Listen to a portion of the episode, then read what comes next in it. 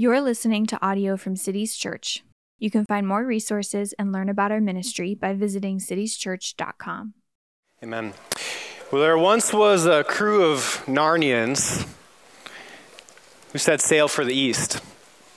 Further east than any map of theirs had ever charted, further east than any of their people had ever gone, eastward all the way to the division between their world and Aslan's country. They took off aboard the Dawn Treader past the Lone Islands, past Dragon Island, past Burnt Island and Deathwater. By the time they arrived upon Ramandu's Island, many of them were beginning ready, beginning to feel ready to turn back, go home. They hadn't reached Aslan's country, sure, but I mean, they had gone a fairly good distance, further than any other ship and any other crew had ever gone before, and they were feeling content about that, satisfied. That is, most of them were. Most of them were ready to turn around and go home. There was still one member of the crew who had yet to speak up which was surprising since it was that member of the crew who was usually the one who was doing the speaking up. That member of the crew was a mouse named Reepicheep. His friend Lucy, wondering why he had yet to say anything at all, eventually asked him, Aren't you going to say anything, Reep? Aren't you going to say anything? Are you cool with these people just turning around? Are you going with them? Well, Reepicheep answered her question at a level far higher than needed, at a level to where everybody around could hear him. This is what he said My plans are made. While I can, I sail east in the Dawn Treader. When she fails me, I paddle east in my own boat. When it sinks, I shall swim east with my four paws. And when I can swim no longer, if I have not reached Aslan's country or shot over the edge of the world, I shall sink with my nose to the sunrise. Reepicheep was not one for moderation. Not one for life as usual, not one for good enough, and certainly not one to give up upon adventure. Neither was the Apostle Paul. Writing to his beloved Philippians, whom he gladly affirmed had already come so far in terms of their faith, so far in terms of their conduct, nevertheless sought to urge them even further onward. With a prayer to the tune of Philippians grow deeper as Christians, grow further as Christians. There is still more to be had. So sail east, paddle east, swim east, and sink east if you have to until you hit the shores. His words this, uh, to us this morning, I pray, will have a stirring effect upon us. That God, through His word, would create in us or grow in us an eager fervency to go on further and further and further and further still into followers of Christ, into Christ likeness. So let's pray once more and ask the Lord for his help toward that end. Father, we set no bounds upon you. We have no finish line in mind apart from you, seeing you. There's no max, maximum capacity. There's no maximum distance. You are infinite. So our ability to grow toward you is likewise infinite. And until the day you come to take us home, we want more. And so we pray, by your grace, through your word, you would give us more. You would grow us for more this morning. Amen. So, Paul's prayer for the Philippians to grow Uh, Paul's prayer for the Philippians to grow is something we see right away in verse 9. It is my prayer that your love may abound more and more. So, right for the jump, here's my prayer, and it is that your love may abound more and more. And that phrase, you know, it's kind of a sneaky one, has such a nice cadence to it abound more and more. Just kind of bounces right along, almost sneaks into the sentence entirely unnoticed, kind of tiptoes in, abound more and more. But make no mistake, my brothers and sisters, this is no moderate, no inconspicuous, no tiptoeing around concept. To abound more and more is immense. It's far reaching, it is excessive. At a size or in a quantity that not only fills the space around it, but then flows over and spills out and rushes onward and then keeps right along going. Abound more and more. It comes with no off switch, no valve to turn off and stop the flow. To abound more and more is to progress onward, wholly unencumbered by the drag of moderation and the weight of being one far too easily satisfied. For love, then, to abound more and more, is to have a love that increases at levels on and on and on in glorious surplus. Paul's prayer regarding love is in this way on a scale and to a degree that we rarely even fathom, let alone pray for. Abound more and more. So, if that's the quantity of the love that he's wanting to see within these Philippians, what is its kind? What is its type? What kind of love is Paul referring to? The immediate context would suggest we're at least talking about love for other people, especially so people within this church, the Church of Philippi. The verses before resound with Paul's great love for these Philippians, describing, as we heard last week from Pastor Jonathan, how he held these brothers and sisters in his heart. He yearned for them with all the affection of Christ Jesus. And some verses later, he's going to reveal to us what can happen when there is a lack of love for people. Saying in chapter 1, verse 15, some preach Christ from envy, envy and rivalry, but others from good, goodwill. And it's the latter that do it out of love. What about the former? Their desire is not to love Paul, but to afflict him. So, Paul's prayer for the, the Philippians to abound is very much sandwiched between the concept of love for others. On the one side, Paul's intense love for these Philippians. On the other side, what can happen when there's a lack of love for others. That said, I don't believe Paul is praying only for the Philippians to love one another more. He's not only praying for love for others. One reason I believe that is because he doesn't define it as love for others. He just says, love. And it is my prayer that your love, L O V E, love, may abound more and more. Love in the most comprehensive sense.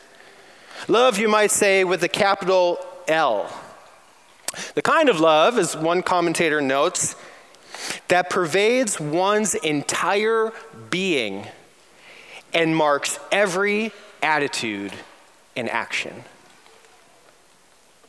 Paul is praying, in other words, that the Philippian church would be a church entirely marked by love, driven on by love.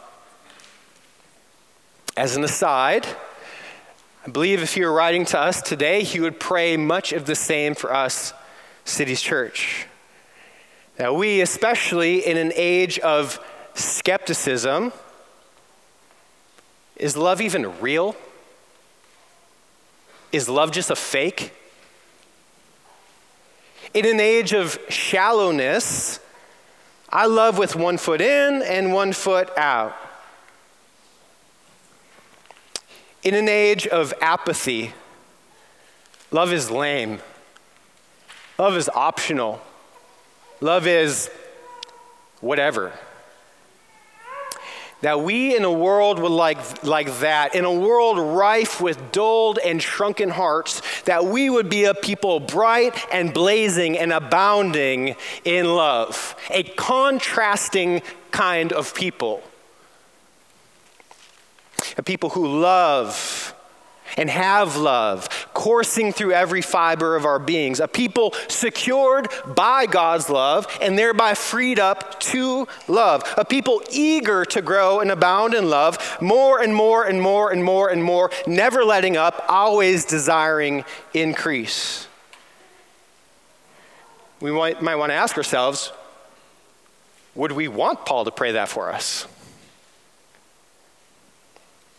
Are we in our minds already loving enough. Brothers and sisters, moderation in some things, sure. But love? Now, to be sure, Paul isn't praying for love to abound, period. Look at verse 9. See it with me. Look in your text. He doesn't just say that love would abound, period. He says, look at, look at verse 9, for love to abound more and more and more with knowledge and all discernment. And here's where I just want to hit time out. For those of us in the room who just felt a huge sigh of relief, whew, knowledge and discernment are here. All right, I can relax. Knowledge and discernment are here. I can feel comfortable again. For those of us who feel that way, I, I get it. I really do. But I want to challenge ourselves to ask why might you feel that way? Why might the entrance of knowledge and discernment into the conversation provide you a sense, such a sense of reassurance, security, safety? Might it be that we are imagining that knowledge and discernment have a subduing effect upon love? Abound more and more in love with knowledge and with discernment. Okay. Love's back down at a comfortable level now. Love's no longer going to alter my lifestyle anymore. Love is now pocket size. In this way, knowledge and discernment offers a type of shield, a safeguard from love, from ever really needing to feel it, from ever really needing to express it, from mainly only ever needing to acknowledge it's there somewhere. Is that how we understand the relationship between knowledge and discernment and love? The one pushes down the other. Another way to ask it is that how we think Paul understood it? Is that what we think Paul honestly desired for these Philippian brothers and sisters? That they would abound in some sort of semi muted and tempered love? A type of love, convenient, comfortable, type you can lock away and take out only when desired. Here's the deal it is a lie that knowledge and discernment and love clash with one another. It is a lie that love and knowledge go head to head, toe to toe, and hinder one another. It is a lie that knowledge and love are opposites. contradictory. It is a lie, hear me, that to grow in knowledge is to lessen in love, and vice versa. In other words, if you are holding on to the claim that, hey, I'm just, I'm a knowledge guy, I do the thinking here. The love stuff is for others. I, I'm kind of exempt from that. I just do the knowledge part. That's my, my piece here. Or if you're on the other side and you're holding on to the claim that, hey, I'm just a lover. We got the thinkers over there, we got the knowledge over there. I do the love thing, and that's what I contribute. I'm off the clock when it comes to knowledge. If that's what you're holding on to, consider that the God whom you worship is perfectly okay with dwelling in perfect love, immense discernment, and great, impenetrable, unfading love. And he sees no contradiction with that. And he dares to call you to grow to be more like him. He abounds in the greatest knowledge the world could ever know. He abounds in greater amounts of love than our universe can fit. He says, I want you to be more like me. You got your personality, I get it. I got my personality. You might find knowledge easier, might find love easier. That's fine. But God says, I want you to abound now in both. Because your job is to reflect me. Now, note if you take on that challenge, if you say, I'm going after both, I want love, I want knowledge, and I'm going after both in abounding measure, if you take up that challenge, see what you will be enabled to do as a result. Look with me at verses 9 into verse 10. It is my prayer that your love may abound more and more with knowledge and discernment. And I'll catch it. Verse 10. So that, you almost kind of hear like a key unlocking something here. So that, doors open wide. So that you may approve what is excellent. Love that abounds with knowledge and discernment enables a person to approve what is excellent. And how, help, how helpful? Because not everything in our world is excellent. Some things are. Some words, some thought patterns, some actions, some types of relationships. Some things in our world are excellent. Many things in our world are not. Without knowledge, our love at best would get evenly distributed across the two. We'd love some things that are excellent, we'd love many things that are not, at best.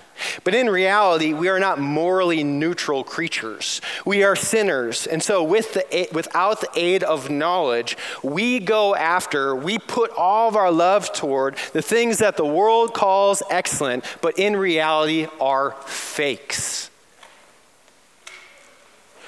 We waste our love. It becomes detrimental love. It is, in every shape of the term, love in vain. But enter knowledge. Enter knowledge like a beam of light into the darkness. And suddenly our eyes are opened and we are enabled to see that's excellent. That is not. We find ourselves suddenly able to discern what is good and acceptable and perfect. Suddenly able, as one writer notes, to put our highest affections on the highest values and not get distracted by lesser peripheral matters. In other words, not less love, not muted love, not love spread thin, but love perfectly aimed and sent fully into motion. Sign me up for that. Right? And it just keeps getting better. Think of it. What happens when you begin to eat, eat better? What happens when you begin, begin to eat better? You start to feel healthier, right? You feel like you're in better shape. You grow in your physical abilities. What happens when you start to move better, like better posture? Well, you reduce injury. You avoid sore muscles. You grow in strength, perhaps. What happens when you begin to sleep better? Most people in this room don't know. Hypothetically, though, you would likely have better focus, more energy, feel all around more like a real human being. Well, let me ask you this question What happens when you start to love better? What happens when you begin to regularly love and approve only what is excellent? Again, Paul tells us. See it in the second half of verse 10. Look with me there, verse 10. He says, so that you may approve what is excellent. So that's the, what you're enabled to do. Now, here's what happens so that you may approve what is excellent and so be pure and blameless for the day of Christ. Enabled to choose what is excellent, you become conformed more and more into the image of his Son, who is himself pure and blameless. Enabled to choose what is excellent, you become transformed into that same image of the Son from one degree of glory to the next. Enabled to choose what is excellent, your character and your conduct more and more and more befit the label pure and blameless. Now, here's where I want to be absolutely clear this does not earn us a righteous standing before God. That is not what inward purity and blamelessness is for. That's what Jesus' death and resurrection is for. That's what our faith in Christ is for. We receive the gift of righteous standing before God by faith. We don't work for it, we don't earn it. And yet we do after we've received righteousness from God, we begin to reflect righteousness before God. See it that in verse 10 through 11, all of this comes from him, anyways. It's all from him, anyways. See it, verse 10 through 11. So that you may approve what is excellent, and so be pure and blameless for the day of Christ, filled with the righteousness that comes from where? Your effort? Your energy? Filled with the fruit of righteousness that comes through Jesus Christ. See, it's all from Him.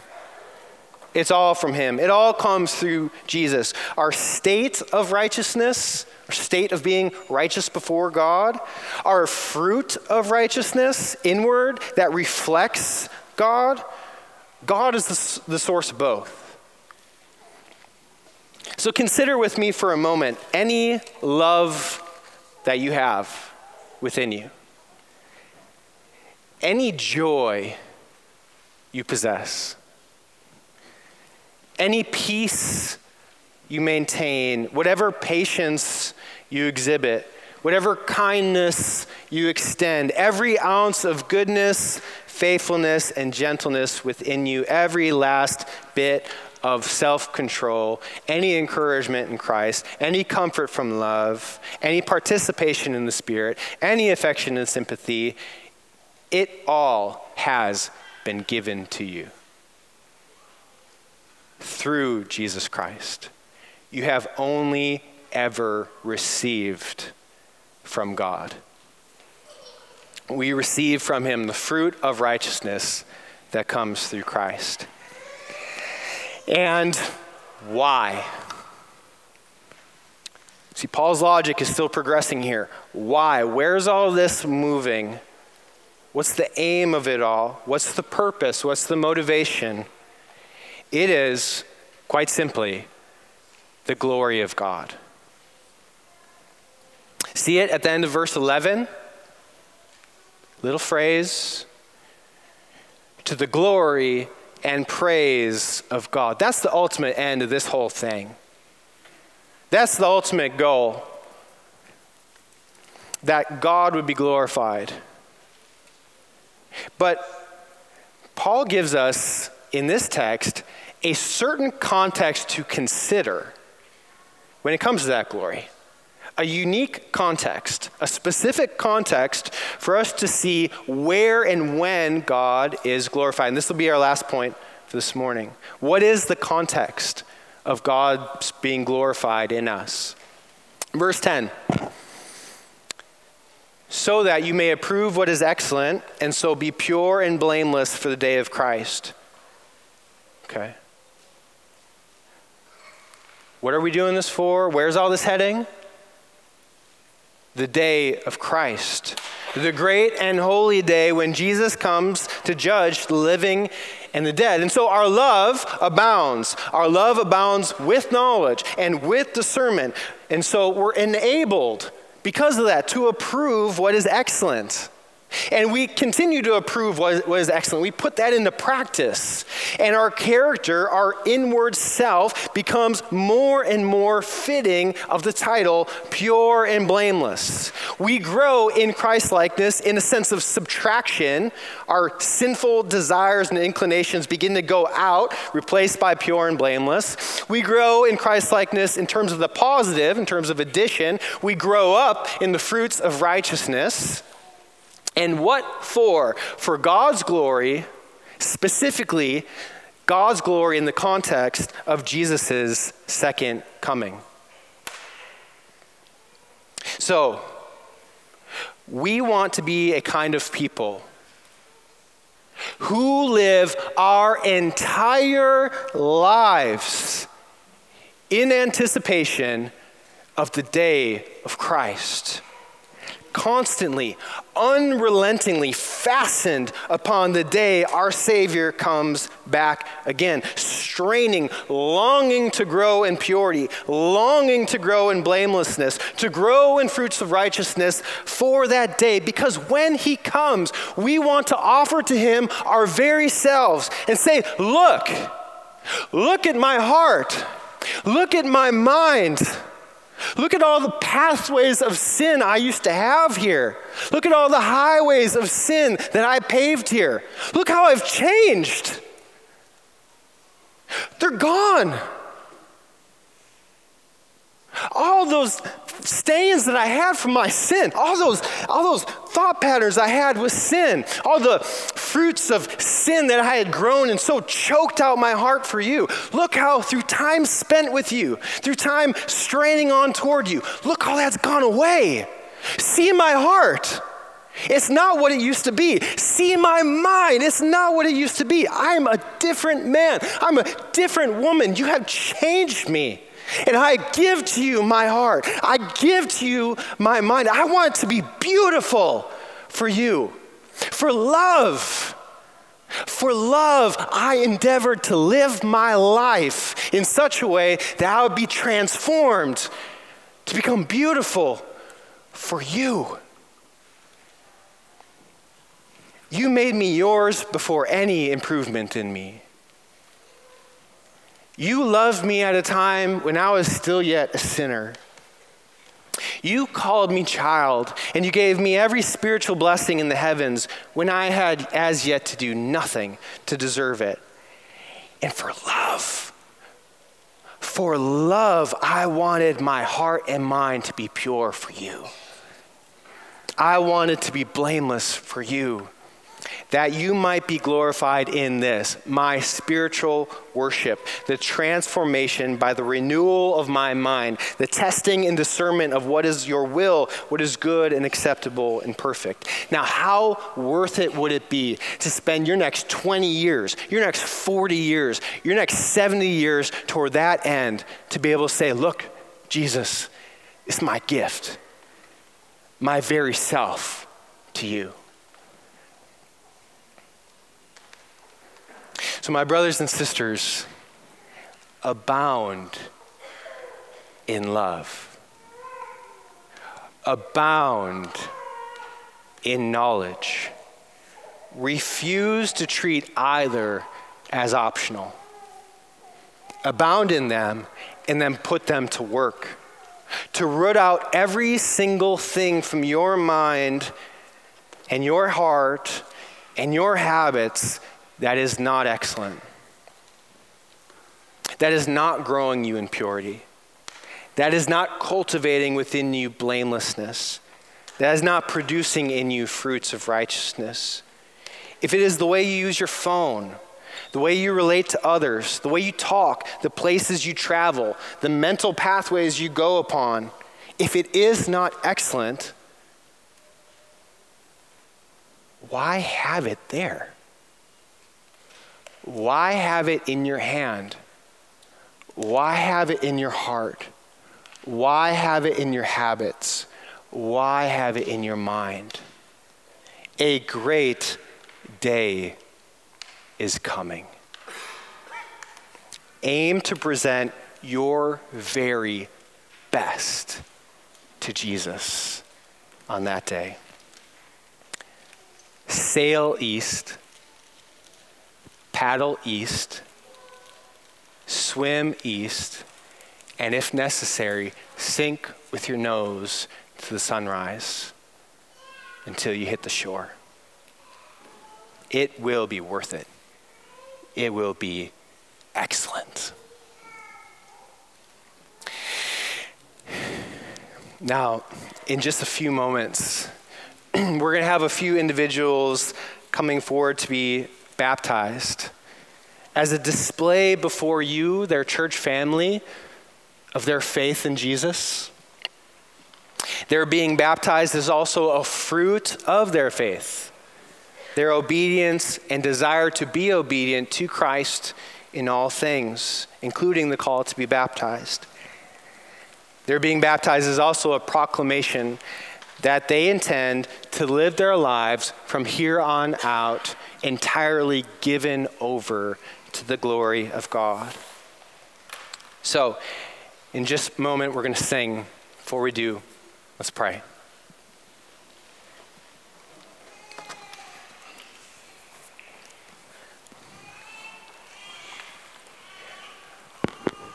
Father, perhaps more than anything, we ask that you set the reality of the day your son comes again to take us home, that you would set that reality in our focus, in our foreground as a people, that we would live inclining ourselves according to that great day. We want to have hearts and minds and souls that display your worth, that say Jesus is worth our everything. And so we pray by your Spirit, according to your word, with the help of your people, would you grow us to be a people pure and blameless, filled with the fruit of righteousness for that great day. We pray in your Son's name. Amen.